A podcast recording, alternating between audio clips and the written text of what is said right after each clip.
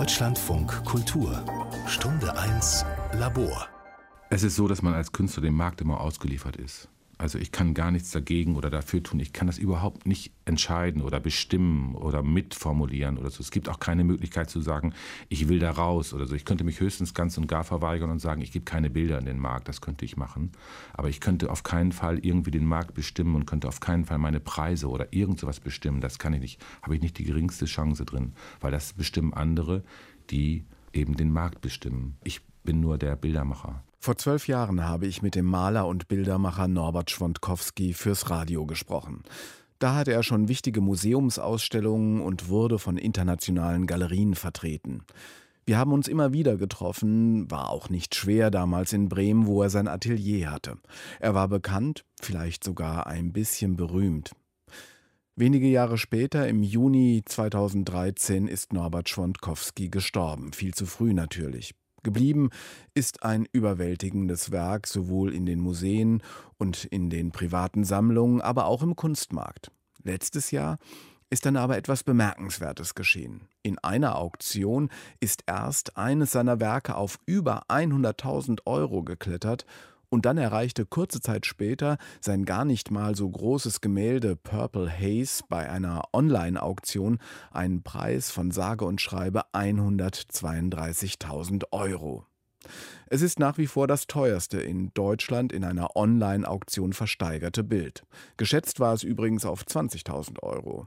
Man sieht darauf ein langes, schmales Boot und ganz typisch bei Schwankowski wird es von zwei einsamen Figuren gesteuert über ein grün-graues nächtliches Gewässer, in dem sich ein hellroter, fast pinkfarbener Mond spiegelt und die dunkle Szene in eine beeindruckende Farbwelt taucht. 132.000 Euro für die Auktionswelt ist das, vor allem international betrachtet, ein wirklich kleiner Fisch. Aber in diesem Fall doch sehr überraschend. Was geschieht da gerade mit dem Werk des Malers Norbert Schwondkowski? Hebt Norbert etwa ab? Oder erfährt seine Malerei endlich die Würdigung, die sie auch verdient? Darum geht es in der Stunde 1 in dieser Woche. Mein Name ist Thorsten Janczek.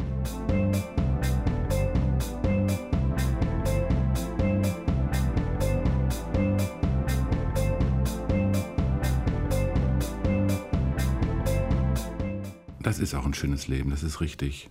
Aber man gibt wirklich sehr viel. Also man strengt sich schon irgendwo auch an oder man versucht bis zum letzten für sich zu gehen, um das Bild oder so etwas rauszukriegen. Das entspricht leider nicht immer nur so diesem idealisierten Künstlerbild, dass man also frei und glücklich und der nebenbei noch ein bisschen malt oder sowas, sondern es ist tatsächlich eine Anstrengung. Also es gibt Zeiten, es gibt Wochen, wo nichts passiert, wo also nichts wirklich sich findet und wo nichts sozusagen wie, wenn man diesen Begriff des Fischers nochmal wieder gebraucht, also dass man nichts im Netz hat auf jeden Fall. Und es gibt Tage und Stunden, die sind so voller, wie sagt man das, die Netze sind einfach voll dann, das platscht über. Dann male ich an einem Tag, was weiß ich, zehn Bilder oder sowas.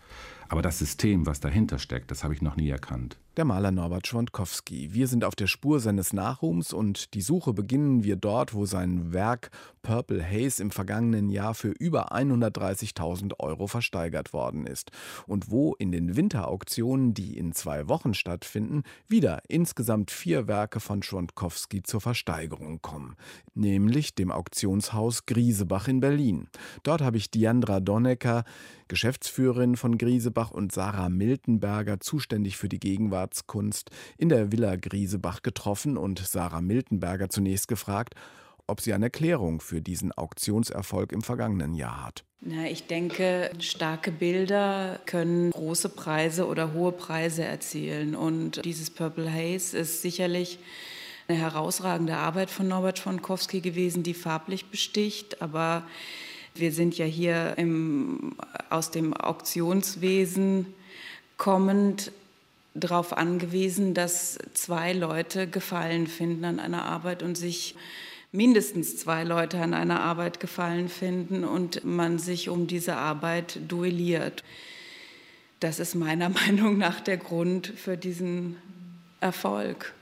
Frau Dunnecker, wenn Sie jetzt so eine Auktion planen, Sie bekommen so eine Einlieferung, haben jetzt die Chance, ein Bild entweder in eine Präsenzauktion oder in eine Online-Auktion zu tun, haben aber die Erfahrung gemacht, dass Norbert Schwankowski im Dezember schon einen äh, ordentlichen Preis erzielt hat. War das auch so ein Anreiz, in eine Online-Auktion zu gehen, weil da ja auch Leute mitbieten können, die ganz woanders wohnen und leben und die konnten vorher auch da mitbieten, weil sie am Telefon mitbieten konnten oder auch zum Teil online, aber online-only, da so ein Bild reinzutun?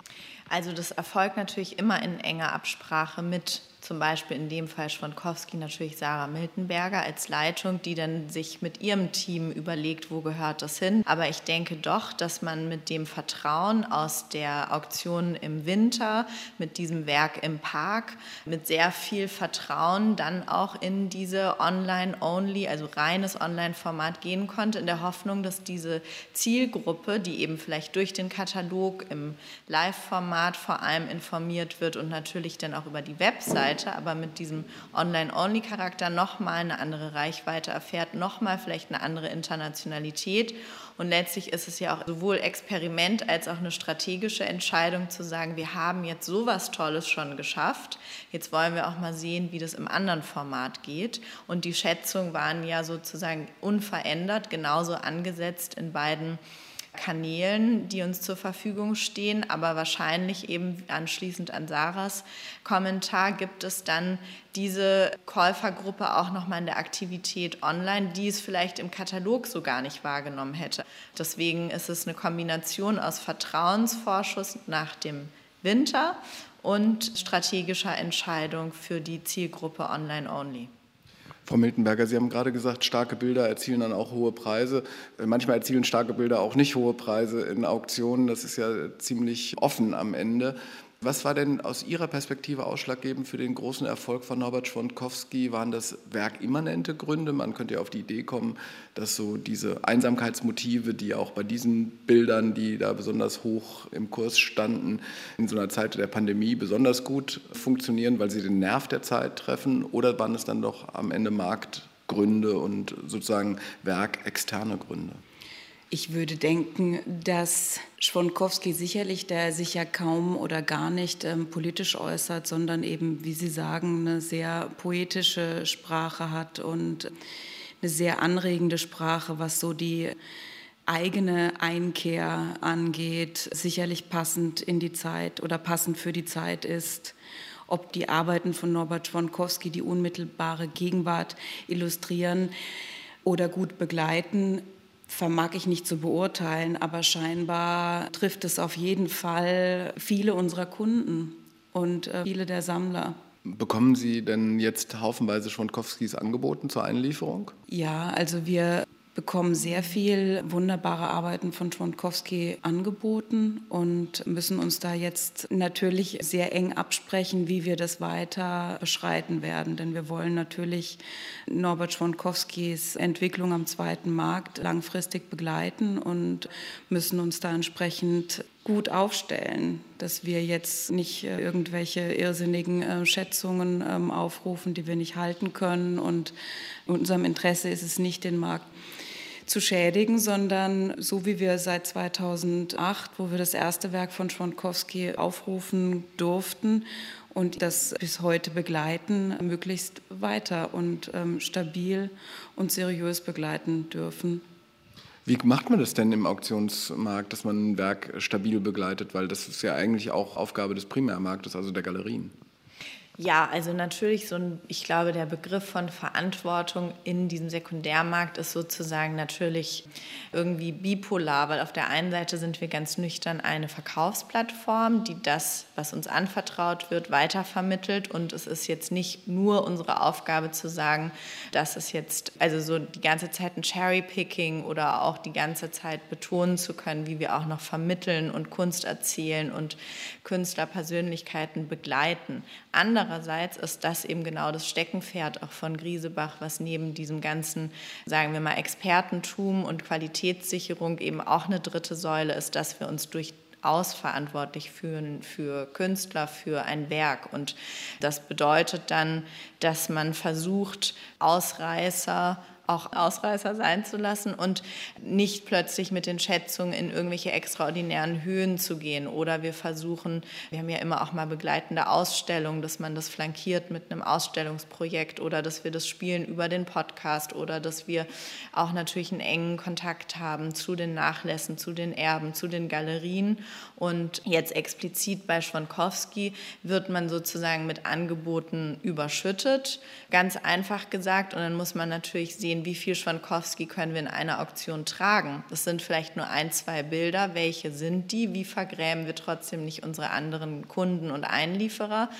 Die aber auch, und das ist das Schöne, glaube ich, auch bei Schwankowski, eine Sammlerschaft sind, die sehr ihn wertschätzen, ihn zum Teil ja auch gut kannten oder ganz gut kannten. Und dann ist man in so einer Art dialogischen Arbeit. Also das ist, glaube ich, immer schön, wenn man sagt, man sitzt mit anderen im Boot und hat doch sowas wie eine Fürsorge, was man auf verschiedenen Wegen irgendwie schafft. Wenn die Sammlerinnen und Sammler jetzt kommen und Ihnen Werke anbieten, wie wählen Sie dann aus? Welche sagen Sie, das lassen wir lieber mal, das hat jetzt noch keinen Sinn, was weiß ich, äh, das Werk ist ja sehr breit, sehr großes, langes Övre. Wie wählen Sie da aus, damit Sie eben gerade nicht in so eine inflationäre Angebotslage hineinkommen? Naja, wir sind ein Auktionshaus und keine Museumskuratoren. So gesehen sind die Parameter vielleicht zunächst mal dass wir sagen, in einem Online-Sale wollen wir eine Leinwand haben, in einem Katalog vielleicht zwei bis drei und dann gibt es eine Unterscheidung. Wir könnten uns eine große Arbeit vorstellen und eine kleine Arbeit vorstellen, sodass die beiden sich nicht unmittelbar Konkurrenz machen. Und dann würden wir, es gibt ja einfach dadurch, dass die Arbeiten so herrlich gegenständlich sind, figürlich, gibt es natürlich auch Werke, die in die Saison passen für die wir uns äh, entscheiden würden oder nicht. Ja, das sind so die Kriterien. Aber ich denke, mehr als zwei bis drei Arbeiten für einen gedruckten Katalog würden wir uns nicht zutrauen wollen oder nicht zumuten wollen. Fällt Ihnen das manchmal auch schwer, dann Sachen zurückzufassen? Ich, meine, ich habe ich habe, als ich jetzt bei der letzten Auktion gab es dieses, dieses eine Bild Kantor, hieß das, glaube ich, äh, wo so ein Mikrofon da steht, ein Mann steht davor, hat irgendwas in der Hand, wahrscheinlich ein Notenblatt oder sonst was und es, ein paar Hunde verteilt um ihn herum oder Katzen. Und das ist natürlich für einen Radiomann wie gemacht. Das habe ich schon in der Galerie äh, gesehen, als es verkauft wurde und habe es jetzt dann wieder gesehen und habe auch den Preis gesehen, ich glaube 35.000 Euro. Ist natürlich unerschwinglich, aber da blutet einem manchmal das Herz, wenn man denkt, verdammt, das hätte ich jetzt auch gern gehabt. Geht es Ihnen manchmal auch so, dass Sie sagen, die sind so schön, die, die Sachen, äh, die wollen wir eigentlich alle versteigern, können wir aber nicht. Wir beginnen den Dialog eigentlich immer so, dass wenn uns eine Arbeit sehr gut gefällt, werden wir schon versuchen, an der Arbeit dran zu bleiben. Es gibt aber natürlich auch bei Sponkowski stärkere und weniger starke Arbeiten. Und ich denke, irgendwie, wenn das Figürliche zum Tragen kommt, ist das schon immer mal ein interessanter Aspekt. Es gibt ja dann auch sehr viel Abstrakt, also so, ja. Mulchige Hintergründe. Ja. Genau. Aber uns freut es natürlich, wenn wir so eine besonders ähm, feine und auch humorvolle oder ironische Arbeit wie die, die Sie gerade beschrieben haben, gewinnen können und dann auch die Bestätigung dafür bekommen, dass das eine Arbeit ist, die besonders warm und von vielen angenommen wird. Frau Donnecker, Sie haben eben schon angesprochen, dass Sie das auch in Absprache oft mit dem Primärmarkt tun, also mit den Galerien. Also in dem Fall liegt der Nachlass ja bei Contemporary Fine Arts. Man hört ja immer wieder, dass solche Preise dann im Sekundärmarkt auch dadurch erzielt werden, dass die Galeristen mitbieten, um sozusagen die Preise nach oben zu jessen. Ist das bei Ihnen eine Gefahr oder stimmen Sie sich da ab oder wie gehen Sie da vor? Nee, also deswegen schon in Ihrer Frage an mich das Wort Absprache, da zucken schon meine Ohren hoch, weil es gibt keine Absprachen, welcher Preis erzielt werden soll. Es gibt keine Absprache, wer wie mitbietet. Und das kommt sicherlich bei allen immer irgendwo mal vor, aber explizit gewünscht und abgesprochen ist sowas nicht, weil das ja auch die Idee des Marktes torpediert. Also es geht ja letztlich um das ganz Einfache, ganz Brutale und Klare. Entweder es bebietet jemand in der Auktion oder nicht. Und wenn wir da sozusagen dran herumfummeln und doktern, dann machen wir allalong unser Geschäft auch kaputt. Also da glauben wir jedoch sehr daran, dass es ganz viele Maßstäbe gibt, ob das die absolute Diskretion ist oder eben auch da den Markt sprechen lassen. Wir geben alle unser Bestes. Wir kontaktieren wirklich von Peru bis, weiß ich nicht, nach Bottrop die Menschen, die in Frage kommen können. Aber was passiert, passiert. Was natürlich bedeutet, dass dass wir natürlich, CFA liegt nicht nur in der Nachbarschaft, sondern sind auch ganz liebe, enge Kollegen, mit denen wir immer in der Kooperation stehen für Ausstellungen, die die haben, wo wir vielleicht noch was dazugeben können oder andersrum. Aber ich glaube eher, und das müsste man jetzt den beiden in den Mund legen, weil ich weiß es nicht, aber dass die wahrscheinlich auch eher doch sehr staunen, was da mit ihrem Norbert passiert. Und gerade auch in Besitz von so vielen Zeichnungen und Blättern ist es wahrscheinlich auch manchmal ein Ärgernis zu sehen, was man damals an großen Leinwänden verkauft hat zu dem Preis X und sieht plötzlich heute, es hat sich verzehnfacht. Also das ist dann sozusagen die andere Seite von so einer Entwicklung und einem Echo im Sekundärmarkt, die vielleicht den Primärmarkt Markt kurz mal schlucken lässt. Frau Miltenberger, wir haben bis jetzt über die sozusagen Angebotsseite gesprochen, bei der Nachfrageseite. Da haben Sie vorhin gesagt, dass es eigentlich zwei Leute braucht, die sich gegenseitig hochbieten. Aber spüren Sie jetzt auch nach so einer Auktion, dass Leute kommen und sagen, ich hätte schon noch Interesse, haben Sie nicht noch was im Lager oder auf der Anbieterseite, was Sie vermitteln können? Also Stichwort wäre Private Sales. Tatsächlich ist das jetzt noch nicht passiert. Wir bekommen im Moment sehr viele Angebote. Also ich äh, kann mir sehr gut vorstellen, dass sich da die Nachfragen häufen werden. Ich denke, es ist ja äh, irgendwie bekannt, dass der Nachlass bei CFA liegt, aber mit Sicherheit Wer den Kunstmarkt beobachtet, wird sicherlich verstehen können, dass wir im Moment sehr viel Wissen darüber haben, wo Arbeiten sich befinden. Denn sie sind uns angeboten oder werden uns zukünftig angeboten.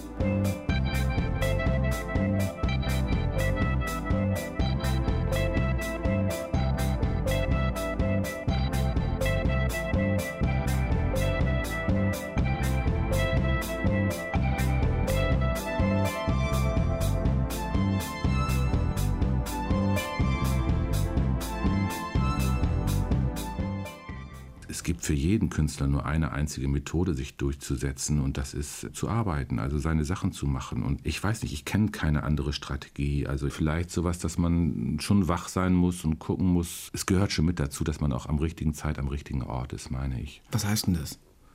Ja, dass man wach ist und weiß, wo ist gerade wichtig, wo kann ich irgendwie ein paar blöde Sätze sagen, wo kann ich mal irgendwie den Champagner verschütten oder das Bier und wo kann ich mal dumm auffallen und so. Das ist niemals verkehrt, aber das ist auch, ja auch, auch nicht jedem gegeben. Aber ich glaube, als Strategie oder als Möglichkeit gibt es tatsächlich nur eins. Tatsächlich, also man arbeitet, man kommt da mal mehr rein und das ist so, als ob man ein neues Land entdeckt oder was weiß ich. Also in der Galerie Contemporary Fine Arts in Berlin, in der jetzt der Nachlass von Norbert Schwondkowski liegt, bin ich mit der Galeristin Nicole Hackert verabredet. Während unten in den Galerieräumen gerade eine neue Ausstellung aufgebaut wird, sitzen wir oben in der Belletage eines Stuckaltbaus in Berlin-Charlottenburg. An der Wand, als sei es bestellt, hängt ein großes Gemälde von Norbert Schwondkowski. Von Nicole Hackert möchte ich zunächst wissen, ob denn auch durch diese hohen Auktionsergebnisse sich wieder Sammler verstärkt für das Werk von Norbert Schwondkowski interessieren. Glaube ich, selbst die denen das nicht verborgen geblieben ist, dass da jetzt zwei große Auktionsergebnisse waren, ähm, würde ich sagen, dass die Sammler von Norbert Schwankowski eher tatsächlich Fans sind. Also ich glaube, es ist immer noch nicht zur Spekulationsware geworden, glücklicherweise.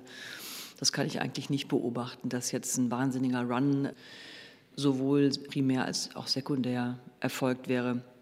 Es war ja auch singulär, es ist ja nach wie vor sehr ähm, volatil, die, die Auktionsergebnisse. Also es pendelt sich ungefähr jetzt da ein, wo auch der Primärmarkt steht. Und was, was bedeutet das für das Werk? Also so ähm, Norbert Schontkowskis Bilder sind ja verglichen jetzt mit, mit großen Positionen der Gegenwart ähm, noch relativ günstig ähm, zu haben. Und also ähm, ist, könnte man ja auch auf die Idee kommen, dass im Sekundärmarkt jetzt wenigstens mal ein Preis aufgerufen worden ist, der sozusagen vielleicht auch der künstlerischen oder kunstgeschichtlichen Bedeutung entspricht? Noch lange nicht, noch lange nicht. Da würde ich sagen, ist auf jeden Fall noch Luft nach oben. Aber Sie haben ja eben schon die Gefahr angesprochen, die auch immer da mitschwingt. Wenn sowas dann so hoch geht, dann springen eben auch die falschen Leute mit auf den Zug und dann wird es zur Spekulationsware. Man weiß also nie so richtig, was man sich da wünschen soll, auch für das Werk eines Künstlers. Wie geht denn eine Galerie, die eigentlich mit lebenden Künstlern handelt, mit einem toten Künstler und seinem Nachlass um? Weil das ist ja sozusagen etwas, eine ganz andere Art von Geschäft. Muss man da eher nach dem Motto agieren, jetzt alles raus, solange noch, er noch bekannt ist? Oder geht man ganz dosiert um, versucht man Stücke, die man selber schätzt, in Museen zu bringen, um sozusagen eine ganz andere Werkentwicklung zustande zu bringen? Also letzteres, was Sie erwähnt haben mit den Museen, ist auf jeden Fall richtig und ich arbeite ja auch oder bin natürlich auch abhängig von dem Nachlass. Und wir kooperieren da aber auf eine wunderbare Art und Weise, indem wir nämlich genau das machen, was Sie sagen, dass man eben nicht alles raushaut, sondern im Gegenteil sehr, sehr gute Stücke oder der Nachlass sehr, sehr, sehr gute Arbeiten zurückhält, tatsächlich immer in der Hoffnung, und das ist uns auch sehr häufig jetzt schon gelungen, dass man das eben gut platziert, zum Beispiel in Museen, wo man eben auch sicher sein kann, erstens, es bleibt der Öffentlichkeit erhalten und zweitens, es wird nicht zur Spekulationsware. Was spricht eigentlich gegen Spekulation?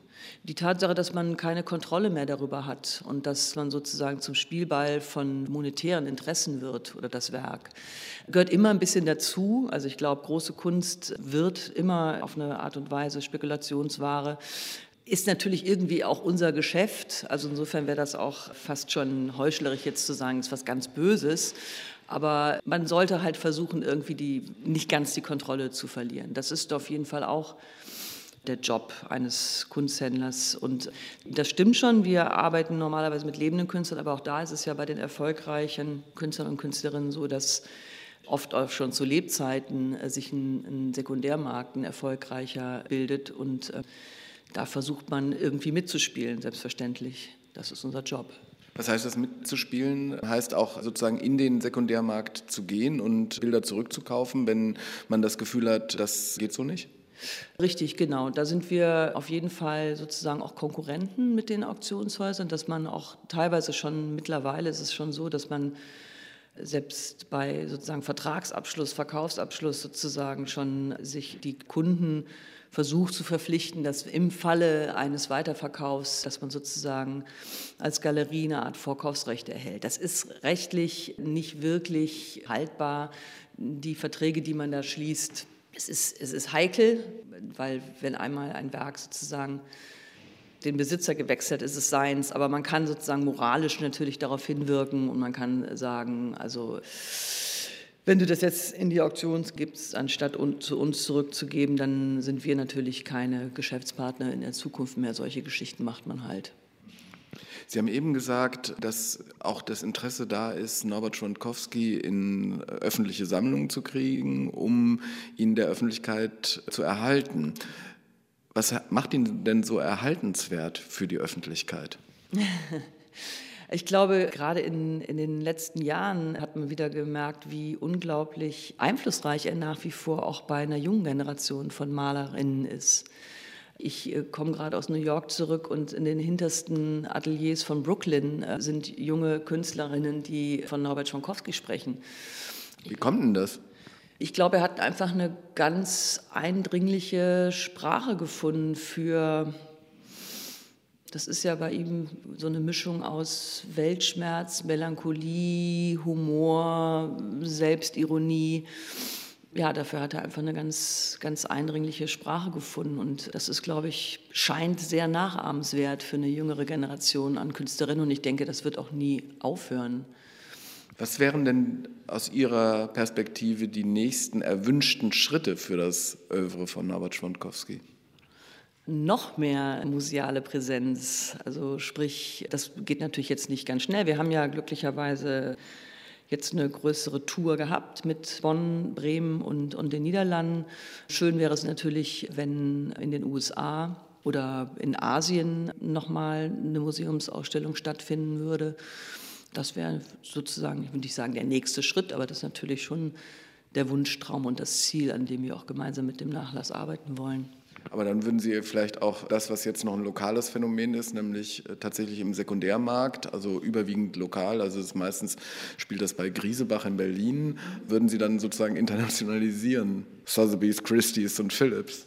Das ist nicht unbedingt, wir sprachen ja gerade von Museen, das geht nicht unbedingt einher mit einem, ähm, es gibt auch Phänomene, äh, es gibt auch Marktphänomene, die sich museal und institutionell überhaupt nicht widerspiegeln und umgekehrt. Also da, das würde ich jetzt nicht sagen, eher im Gegenteil.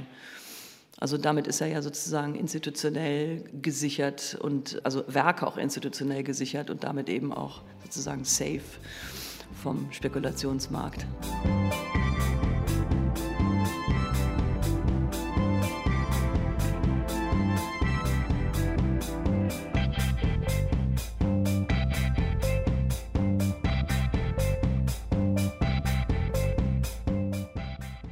Natürlich ein totaler Bohemien und gehe erstmal morgens ausgiebig Kaffee trinken und lese die Zeitung und versuche dann im Laufe des Tages immer näher an das, was ich Malerei nenne, so ranzukommen. Und äh, weil ich eben auch Angst davor habe und auch Angst davor habe, mich natürlich wirklich zu äußern, flüchte ich natürlich auch wiederum und gehe schnell in meinen Garten und grab da was um oder pflanze ein paar Blumenzwiebeln um oder so etwas. Aber der Tag geht eigentlich in die Richtung dann, dass man da näher rankommt an diese Malerei. Nur man weiß ganz genau, man kann das nicht erzwingen. Also man muss auch in eine bestimmte Stimmung kommen. Es gibt bestimmte handwerkliche Arbeiten oder selbstverständliche Arbeiten, die kann man einfach so tun. Und das Beste ist auch ganz oft, so etwas zu tun und damit anzufangen. Aber manchmal quält man sich auch eben elendig rum und läuft davor weg und kommt dann wieder hin und kommt dann eher in so Zustände rein, die auch zum Teil etwas Selbstzerstörerisches haben oder man kommt in eine bestimmte Spannung rein, die auch viel mit Aggression, mit Wut oder Verzweiflung oder sowas zu tun hat, wie mir das gerade vor ein paar Tagen passiert ist. Aber das ist im Grunde ganz intim. Das passiert dann einfach und irgendwann hat man die Faxen dicke und dann legt man irgendwie los. Und wenn es dann ein guter Tag ist, dann hat man was geschafft und wenn nicht, dann versucht man es am nächsten Tag von neuem. In Bremen hatte Norbert Schwonkowski seine, soweit ich weiß, erste Galerie, die Galerie beim Steinernen Kreuz. Sie existiert nicht mehr. Karin Seinsoth, die Tochter der Galeristin von Norbert Schwonkowski von damals, Brigitte Seinsoth, ist heute Spezialistin für Künstlernachlässe bei einer der wichtigsten und größten Galerien weltweit, bei Hauser und Wirth in Zürich. Ich war oft im Elternhaus von Karin Seinsoth in Bremen. Im Erdgeschoss des Altbremer Hauses betrieb ihr Vater ein exquisites Kunstantiquariat und im ersten Stock waren die Räume der Galerie beim Steinernen Kreuz von Brigitte Seinsoth untergebracht. Karin erreiche ich per Internetleitung in Zürich. Sie ist mit den Bildern von Norbert Schwonkowski aufgewachsen. Wie war denn das? Hat ihr das überhaupt gefallen? Hat es eine Rolle gespielt? Nein, das spielte unbedingt eine Rolle. Also bei uns zu Hause haben wir eigentlich mit der Kunst immer auch gelebt. Bei uns im Wohnzimmer, im Flur, im Schlafzimmer hingen überall Kunstwerke und viele dieser Kunstwerke waren eben von Norbert Schwankowski. Und die haben mich immer sehr fasziniert, muss ich sagen. Waren immer etwas geheimnisvoll und aber auch irgendwie lustig. Und insofern war er eigentlich immer präsent und er war natürlich auch als Person sehr präsent. Was heißt denn er das? War, er war viel bei den Eröffnungen natürlich da, also selbst wenn er nicht für seine eigene Ausstellung, sondern er war ja auch bei seinen Künstlerkollegen immer da bei den Eröffnungen und er war oft beim Abendessen oder zum Kaffee trinken. Er war ja auch ein Freund. Es war ja nicht nur eine Geschäftsbeziehung sozusagen, sondern es war ja auch wirklich eine langjährige äh, Freundschaft auch. Genau. Und deine Eltern haben auch eine bedeutende Sammlung von äh, Schwondkowski erworben und jetzt auch zum Teil auch ausgestellt. Es gab einen wunderschönen Katalog und eine sehr schöne Ausstellung mit den, mhm. vor allen Dingen aus der Seinsod-Sammlung. Was bedeutet ja. das denn für auch dann jetzt die Gegenwart der Schwondkowski-Sammlungen? Für meinen Vater und mich war es jetzt eigentlich sehr wichtig, dass dieser Sammlungsbestand einfach mal wirklich dokumentiert ist und dass auch die, die Geschichte der Sammlung wirklich, sagen wir, aufgeschrieben ist, dass sie nicht vergessen wird und eben auch weiter bestehen bleibt in einer gewissen Form. Wir haben sie ja jetzt dem Museum Weserburg in Bremen als Dauerleihgabe zur Verfügung gestellt und wir möchten natürlich, dass möglichst viele Menschen diese Sammlung sehen können und sie einfach bleibt für die Zukunft. Und das, denke ich, ist auch wichtig für Norberts Werk. Karin, du bist ja bei der Galerie Hauser und Wirth, einer der wirklich bedeutendsten und größten Galerien der Welt, im Bereich der Nachlassangelegenheiten, der Künstlernachlässe. Da liegen so unendlich viele Nachlässe, dass man sie gar nicht aufzählen kann, von Eduardo Chilida bis hin zu Maria Lassnig und Teubner Art und, und, und, und, und so weiter, Mike Kelly. Was bedeutet es denn, einen Nachlass mit einer Galerie in Verbindung zu bringen. Ne? Da gibt es ja unterschiedliche Strategien, wie man mit Künstlernachlässen umgeht. Jetzt auch im Blick auf Norbert Schwondkowski. Was ist das Wichtigste, wenn man als Galerie mit einem Künstlernachlass zu tun hat? Also wir unterscheiden da eigentlich gar nicht so zwischen Nachlass und lebendem Künstler. Das Wichtigste ist wirklich immer die Beziehung, das Verstehen des Werkes, äh, wie man miteinander arbeitet. Also man muss einfach wirklich engen Kontakt haben, zusammen planen, zusammen überlegen, wie möchte man das Werk vermitteln, was sind dafür die nötigen Schritte, wie kann man das erreichen. Das Wichtigste ist wirklich eigentlich die Kommunikation zwischen Galerie und Nachlass oder Künstler. Und eben ob das jetzt der lebende Künstler ist oder sagen wir die Familie des verstorbenen Künstlers oder die Vertreter des Nachlasses, das ist eigentlich gar nicht so ein großer Unterschied für uns in der täglichen Arbeit. Aber ich glaube, ähnlich wie Künstler müssen ja auch Nachlassverwalter, Familienangehörige ein bisschen an die Hand genommen werden, weil natürlich, wenn man einen Künstler fragt, was wollen wir mit deinem Werk machen, dann sagt er, ich will reich und berühmt werden und ich will in den allertollsten Museen sein und dann muss in der Galerie natürlich sagen, naja gut, da brauchen wir noch ein paar Schritte dazwischen. Ähnlich könnte es ja auch mit einem Nachlass gehen. Ganz genau, das ist sicher so. Da ist wirklich das Wichtige ist das langfristige Zusammenarbeiten. Es geht nicht um den schnellen Erfolg. Also den schnellen Erfolg, den gibt es natürlich manchmal. Und das ist dann auch wunderbar, aber der kann auch wieder vorbeigehen. Und wenn man wirklich langfristig zusammenarbeitet und plant äh, und in die Zukunft blickt und das gemeinsam überlegt, dann kann man da wirklich nachhaltiger das Werk vermitteln. Was würde es denn bedeuten, nachhaltiger ein Werk zu vermitteln? Jetzt äh, zum Beispiel bei Norbert Schwondkowski. Was bedeutet es, äh, langfristig das Werk zu entwickeln und nachhaltig zu entwickeln? Gerade jetzt in so einem Fall von einem Künstler, der ja noch nicht in die, sozusagen in der Top-Kategorie des Kunstmarktes oder der Künstler angekommen ist, aber auch nicht sozusagen ganz irgendwo im, im Nirvana steht, sagen wir es mal so dass er, sagen wir, auf einem internationaleren Level noch bekannt wird. Er ist ja relativ bekannt in Deutschland oder sagen wir mal für die Malerei in Deutschland ist dort ist ein relativ großer Name. Das ist im Ausland noch nicht so der Fall. Also es wäre sicherlich, sagen wir mal, äh, wünschenswert, dass er internationaler noch bekannt wird. Wie kann eine Galerie das tun? Also Museumsausstellungen in den USA einfädeln, was weiß ich, das Norbert Schwankowski genau. Fellowship in Seoul äh, zu lancieren. auch eine gute Idee. Da gibt es auch verschiedene Mittel, natürlich auch viele Dinge, die man machen kann. Also erster Schritt wäre sicher mal ein Werkverzeichnis, immer sehr hilfreich, um einen Künstler zu positionieren oder auch neue Aufmerksamkeit, neue Momente zu kreieren. Werkverzeichnisse, sicherlich Museumsausstellungen im Ausland zu vermitteln, einzufädeln, wie, wie du das so schön gesagt hast.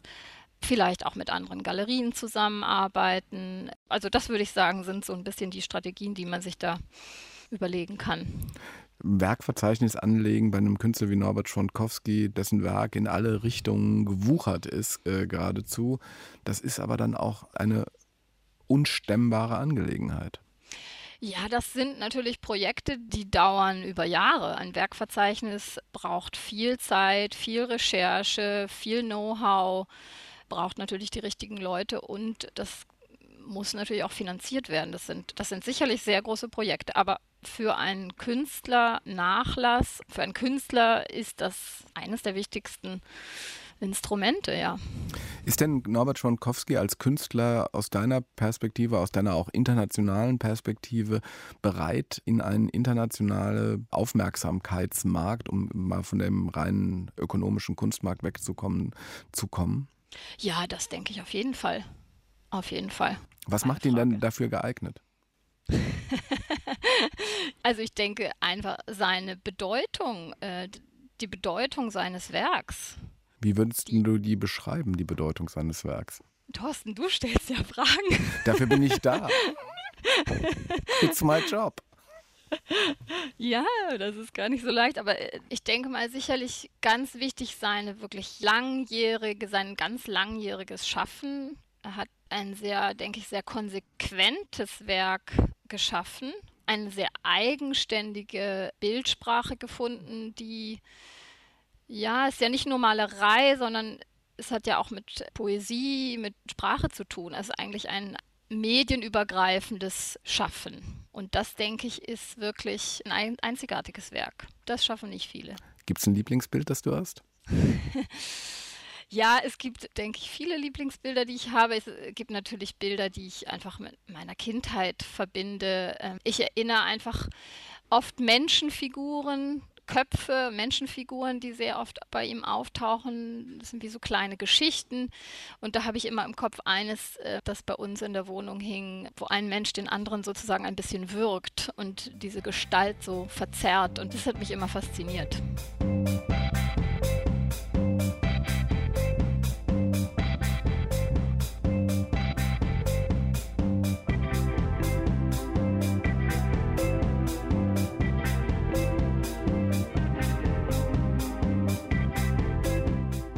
Welten, diese verschiedenen Welten, die man kennenlernt, also von diesem Internat dann in so eine doch ganz unchristliche Welt, dann war das mit der Kunst eigentlich irgendwie so ganz logisch oder selbstverständlich in einer bestimmten Art und Weise. So, das ist wie einen Fuß vor den anderen zu setzen und mit einmal ist man dann an so einer Kunstschule und dann bewegt man sich eine ganze Zeit lang dort und glaubt, dass es vielleicht zweifelt natürlich daran und denkt, dass es vielleicht auch nicht der richtige Weg ist und irgendwann ist es ja auch vorbei mit dem Studium und dann geht es ja im Grunde erst los. Also dass man dann langsam sich in diese Kunst reinbegebt. So bin ich erzogen worden, dass man einfach in meiner wunderbaren Familie, dass man einfach die Dinge so nimmt, wie sie kommen und eigentlich nicht aufbegehrt. Die Kunst war eigentlich mehr das Aufbegehren dann. Also das anders zu machen, also dass man es sich traut, überhaupt eine eigene Stimme zu haben oder überhaupt eigene Dinge zu sagen. Das war der große Unterschied eigentlich, weil das war genau das, was eigentlich immer alle Institutionen, Familie eingeschlossen, eigentlich immer verhindern wollte. Und das war das, was einen erstmal so ein bisschen auch verrückt und kirre machte, dass man dachte, man kann das machen, man darf das sogar, dass man sich also sich selber auch eins fühlte, auch als Student oder auch als ganz junger, ach, weiß ich nicht, ob ich da wirklich Künstler war, wahrscheinlich bin ich mehr so eine Art Rumtreiber gewesen, aber dass man auf jeden Fall sich traut, zu seinen eigenen Träumen oder spinnerten oder seltsamen Ideen zu stehen und die auch zu formulieren und die dann auch auszustellen oder zu zeigen. Einer der ältesten Künstlerfreunde von Norbert Schwondkowski aus der Bremer Zeit ist der Künstler Horst Müller. Mit ihm habe ich mich pandemiebedingt und ehrlich gesagt auch wetterbedingt, das ging ja vor ein paar Wochen noch, draußen getroffen und ihn zunächst gefragt, ob er denn überhaupt diesen Auktionserfolg letztes Jahr mitbekommen hat. Ja, habe ich mitbekommen sagen wir mal, was die Wertkategorie angeht, verdient Schwonkowski das und mehr. Warum? Weil die Qualität seiner Malerei, ich betone mal diese subjektiv expressive Stilkomponente, doch sehr singulär ist, also im ganzen Malereikontext, auch im Vergleich also zu den Arbeiten vergleichbarer Künstler wie Kippenberger oder ähnliche. Ne? Osmüller, du bist selber Künstler, hast äh, Schwondkowski sein quasi fast sein halbes Leben lang oder fast sein ganzes Leben lang begleitet. Äh, warst ganz früh mit ihm befreundet gewesen. Welche Rolle spielte denn ganz früh Geld im Kontext Schwondkowski? Fast überhaupt keine. Als ich mit Norbert also in der ersten Ateliergemeinschaft in der Kohleger Straße 60a zusammengearbeitet habe, zusammen mit Wolfgang Michael, war Geld das Lebensnotwendige. Also was man irgendwie erwirtschaften musste, um banal gesagt über die Runden zu kommen. Man brauchte wenig, weil das Formen des Zusammenlebens waren, die so auf Kommunebasis funktionierten. Und war die Hippies? Das war Anfang der 70er Jahre, äh, ich würde sagen Späthippies. Also Norbert war in seiner Anfangsphase, also sagen wir Anfang der 60er Jahre, als er die erste Indienreise unternahm, ganz allein durchaus von seinem Habitus her als Hippie zu bezeichnen. Er hatte lange Haare, trug einen afghanischen Fellmilitärmantel und hatte auch also die Ideologie der Hippies, dass es nicht um Geld geht, um in der Welt zurechtzukommen, stark verinnerlicht. Wie habt ihr denn damals gelebt und zusammengearbeitet? Wir haben gemeinschaftlich einen alten Pferdestall hinter den Wohnhäusern der Bremer Kohlekorstraße, die ein großbürgerliches Quartier ist. Diese Pferdeställe stammten noch aus dem 19. Jahrhundert, als noch keine Kraftfahrzeuge unterwegs waren. Und der war heruntergekommen, den haben wir, glaube ich, damals für 50 Mark im Monat mieten können. Wir haben also unsere Erträge aus Erwerbstätigkeit oder Gehalt, wenn jemand wie ich damals als Lehrbeauftragter an der Hochschule für Gestaltung war, in einen Topf geworfen und haben davon Frühstück, äh, Mittagessen und Abendessen finanziert, äh, die Mietkosten getragen und die Stromrechnung bezahlt. Man kam mit sehr wenig Geld aus. Nun seid ihr ja alle drei, oder also die, die da zusammengearbeitet haben, Künstler gewesen. Norbert hatte ja dann irgendwann einen Lauf. Wie ist denn das zustande gekommen? Norbert ist als Gestalt äußerst kommunikativ gewesen. Er war in seinen Kommunikationsstrategien sehr offen, ging also auf alle Leute zu, hatte schnell Kontakt auch zu wichtigen Kuratoren.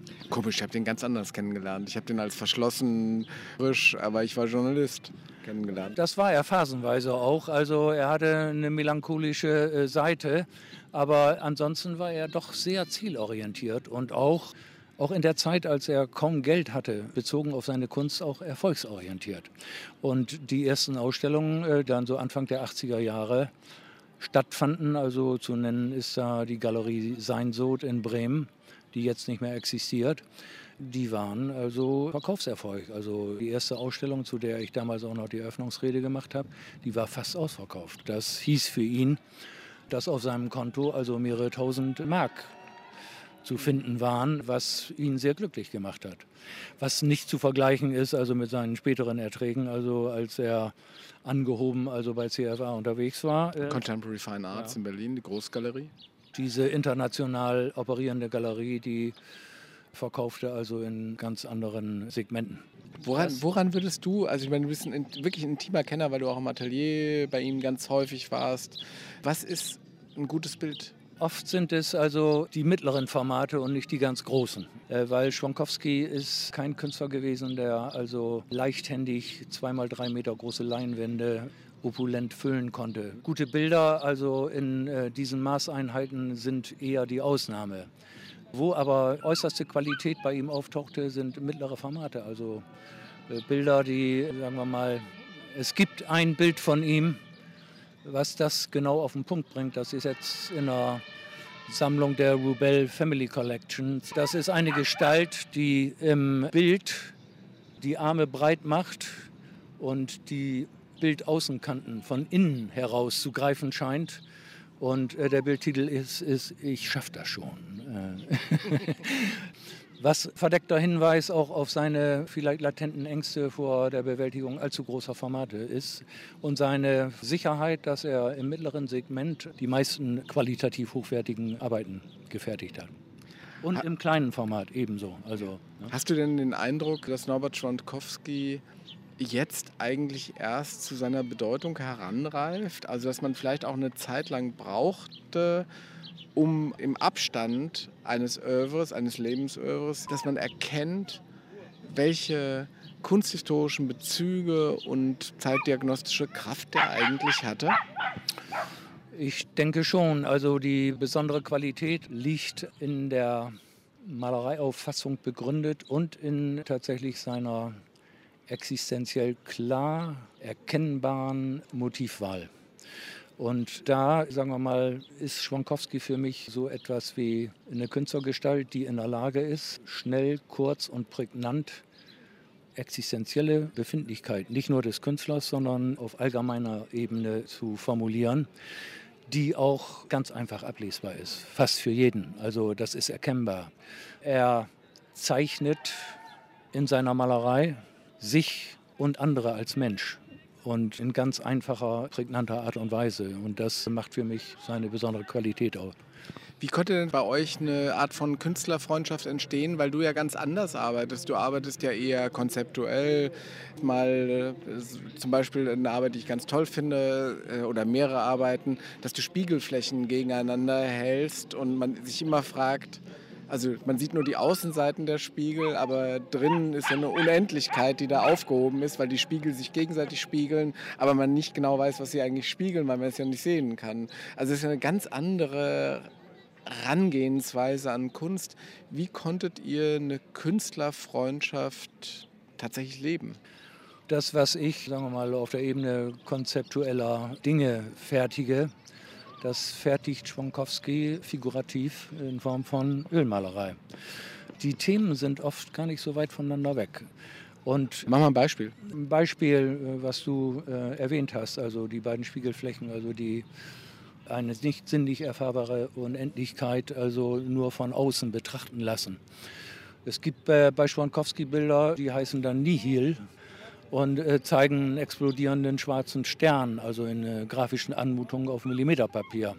Schwankowski hat eine andere Zeichenwelt, in der er äh, seine, sagen wir mal, seine Furcht und auch seine Begeisterung an Phänomenen der Unendlichkeit äh, definiert. Kann auch andere Beispiele nennen. Also elfter Versuch, die Welt zu lieben, also dieses kleine Männchen äh, vom Siebdruck durch Sieb gezeichnet. Eine Figuration, wo ein kleines Männchen einen Globus umarmt und, und küsst. Also da gibt es Formen des absurden Versuchs, ein nicht endliches, wenn ich den Globus mal als nicht endliche Sphäre begreife, tatsächlich als Zeichengestalt ins Bild zu bringen.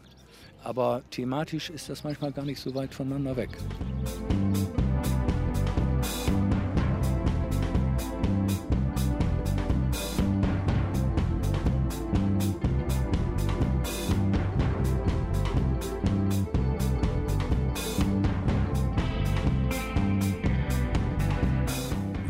Blick nicht so genau konzentriert auf irgendeinen Sachverhalt und vielleicht so versucht, ohne große Absicht so zwischen diese Dinge zu gucken, alle so wie man zwischen Wolkenlagen guckt oder so etwas ähnliches, dann findet man irgendwelche Bilder und die haben, glaube ich, irgendwie so eine Art inneres Echo, also bei einem selbst oder bei mir selbst vielleicht. Und dann überlegt man sich das, ob so ein Gedanke tragfähig ist, ob das funktioniert, ob der nicht vielleicht zu albern ist oder zu blöd oder ob man damit auch tatsächlich so im weitesten Sinne definieren kann oder beschreiben kann, was wirklich heute ist und was jetzt ist, weil dieser Bezug zur Jetztzeit ist, obwohl die Bilder manchmal so altertümlich vielleicht wirken, mir ganz wichtig dabei. Und wenn das der Fall ist, dann zeichne ich da meistens, mache ich so Vorskizzen dazu und die sammle ich dann immer und irgendwann setze ich die dann um, mehr oder weniger. Das heißt, dann liegen diese Skizzenblöcke auch im Atelier und dann grundiere ich die Leinwände und versuche mit viel Material verschiedene Gründe, ich nenne das immer so atmosphärische Gründe aufzubauen und da setze ich dann irgendwas so rein, so ein Geschehen oder sowas. Manche Gedanken sind eben stärker und halten eben ein bisschen stärker stand. Das ist aber eine ganz feine Arbeit eigentlich. Dieser skizzenartige Gedanke, der stimmt schon, also den meine ich eigentlich schon, aber der wird nochmal weitergetrieben dadurch, dass man eben auch versucht, einen atmosphärischen Raum eben, dass man das irgendwo verorten kann, möglichst nicht genau definiert, nicht in einer ähm, aktuellen Umgebung oder so etwas ähnliches, sondern eher in einer ich mache das Wort eigentlich nicht, aber sowas ähnliches wie so eine archetypische Umgebung oder so etwas ähnliches, also wie so eine Urumgebung.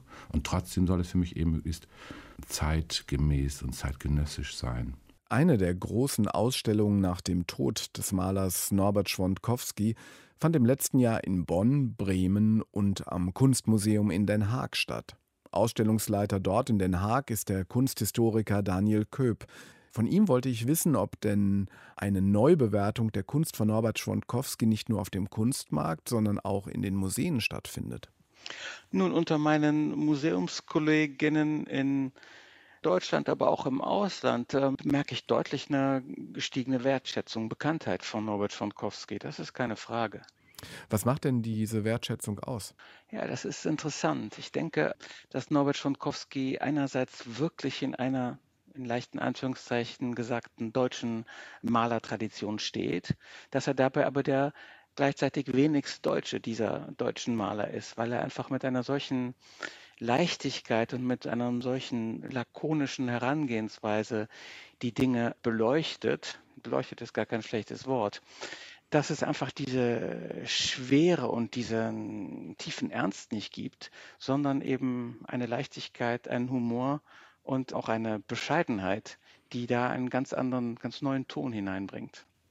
Ich habe ja manchmal den Eindruck, dass Norbert Schwantkowski auch die letztendlich in der Weise, wie Sie es beschrieben haben, schon mit einer gewissen Leichtigkeit, aber dann doch die ganz, ganz großen Menschheitsthemen anspricht, also existenzielle Fragen wie Einsamkeit, Unbehaustheit, ähm, sich der Welt gegenüberstehen, aber auch Licht ins Dunkel bringen. Das sind so ganz große auch Transzendenzmetaphern, die da in den Bildern stattfinden. Also oft werden Lampen herumgetragen, oft finden sich Menschen in Transitsituationen vor dem Kino, wo etwas erscheint, also Erscheinungen entstehen und so weiter und so weiter. Also es sind wirklich die für mich immer die ganz großen Themen, aber eben auf eine hintergründige, oft humorvolle Art.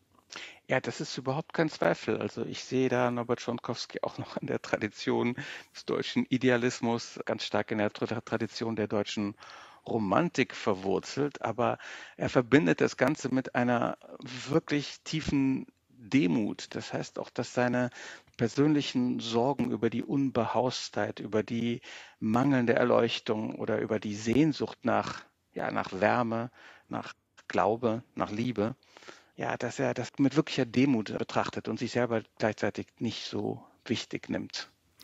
In welcher Hinsicht ist es denn für ein Museum wie das, wie dem Kunstmuseum Den Haag, denn ein Anliegen, ausgerechnet das Werk Norbert Schwankowskis zu sammeln? Denn Sie haben mehrere Bilder in Ihrem Bestand.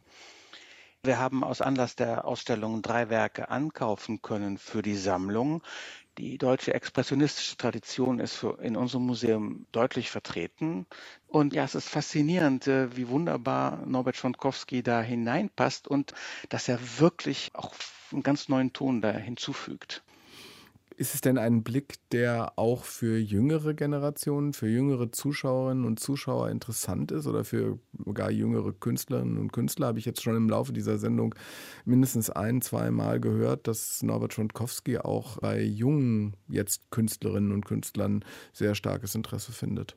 Ja, Schontkowski steht ja auch mit einigem Spaß in der Tradition des Bad Painting, also des gewissen bewussten Dilettantismus. Das heißt, man muss kein großer, ausgebildeter Meister und auch kein Star auf dem Kunstmarkt mit einem Galeriesystem im Rücken sein, um ähm, ganz existenzielle Dinge auf einfache Weise direkt und ehrlich ähm, auszudrücken. Und da ist auch diese Selbstuntersuchung und diese Ehrlichkeit und eben die Fähigkeit, wie in einer kleinen, wie einer brillant gelungenen Karikatur die Situation auf den Punkt zu bringen, das ist bei ihm eine Stärke und das macht die Schwelle zum Künstlersein äh, niedriger, dass man einfach auf unmittelbare Art und Weise und ohne allzu komplizierte Mittel auch ganz wichtige, ganz persönliche und ganz wichtige Themen behandeln kann. Nun ist ja Sprache bei ihm auch in der Kunst, äh, spielt eine gewisse Rolle, dass ähm, er auch immer wieder in Verbindung bringt mit dem Verdichten, mit dem, dass er auf der einen Seite eben leicht verstanden werden kann, auf der anderen Seite aber eben auch immer ein Rätsel bleibt, das anders als bei einem normalen Sprechen im Alltag eben daraus entsteht, dass so eine Verdichtung innerhalb dieser Szenerien stattfindet. Ja, die Bilder sind wirklich unglaublich komplex. Und wenn man seine Notizbücher anschaut, dann ist es einfach auch toll zu sehen, wie er Bilder sucht und wie er in den Notizbüchern selber auch sagt, da war das Bild, aber jetzt habe ich es doch wieder nicht zu packen bekommen, wie so ein Moment der Erleuchtung, der dann wieder verschwindet. Aber im Prozess des Durchackerns seiner eigenen Notizbücher ähm, sortiert er auch Motive aus. Dies hier ist zu platt, steht dann da oft drin. Er macht ein Kreuz hindurch, weil der Witz einfach viel zu direkt ist. Und es gibt dann die wenigen Bilder, wo er selber erkennt, ja, hier passt einfach der Gedankenblitz, die Erkenntnis, die Einsicht, das Bildmotiv in eins. Da kann sogar noch ein lustiger Titel drunter sein, aber dann stimmt es einfach und das sind wirklich brillante Bildfindungen, die ihm da gelingen. Wie geht es denn aus der Perspektive eines Museumsmanns mit dem Werk von Norbert Schwantkowski weiter? Hm. Nun, ich hoffe, dass viele äh, Museen Schontkowski weiter sammeln werden. Ich denke, dass die ähm, Position sowohl in Bezug auf die Verankerung in der Tradition, die ganz eindeutig da ist, aber die auch spielerisch humorvoll mit darunterliegendem echtem Ernst betrieben wird, dass das eine Sache ist und das zweite ist eben auch genau, dass er für die Zukunft einfach Möglichkeiten eröffnet. Das heißt, ich sehe ihn da als ein Glied in einer Kette, die, was die Ausdrucksmöglichkeiten der Malerei betrifft, einfach wichtig ist und ihre Bedeutung auch noch entfalten wird. Da bin ich von überzeugt. Der Kunsthistoriker Daniel Köp vom Kunstmuseum in Den Haag. Ich bin aber sehr gespannt, wie es nun mit dem Werk von Norbert Schwondkowski weitergeht. Nicht nur bei den Winterauktionen in zwei Wochen in der Villa Griesebach, vielleicht sogar international mit Museumsausstellungen. Das war die Stunde 1 für heute. Zum Nachlesen und zum Nachhören schauen Sie bitte auf unsere neue und sehr schick gestaltete Homepage www.deutschlandfunkkultur.de.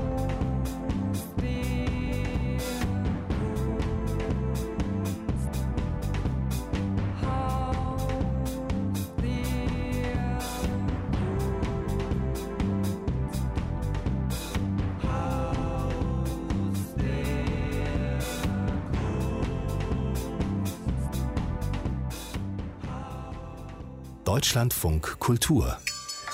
Das Feuilleton im Radio und im Internet unter deutschlandfunkkultur.de.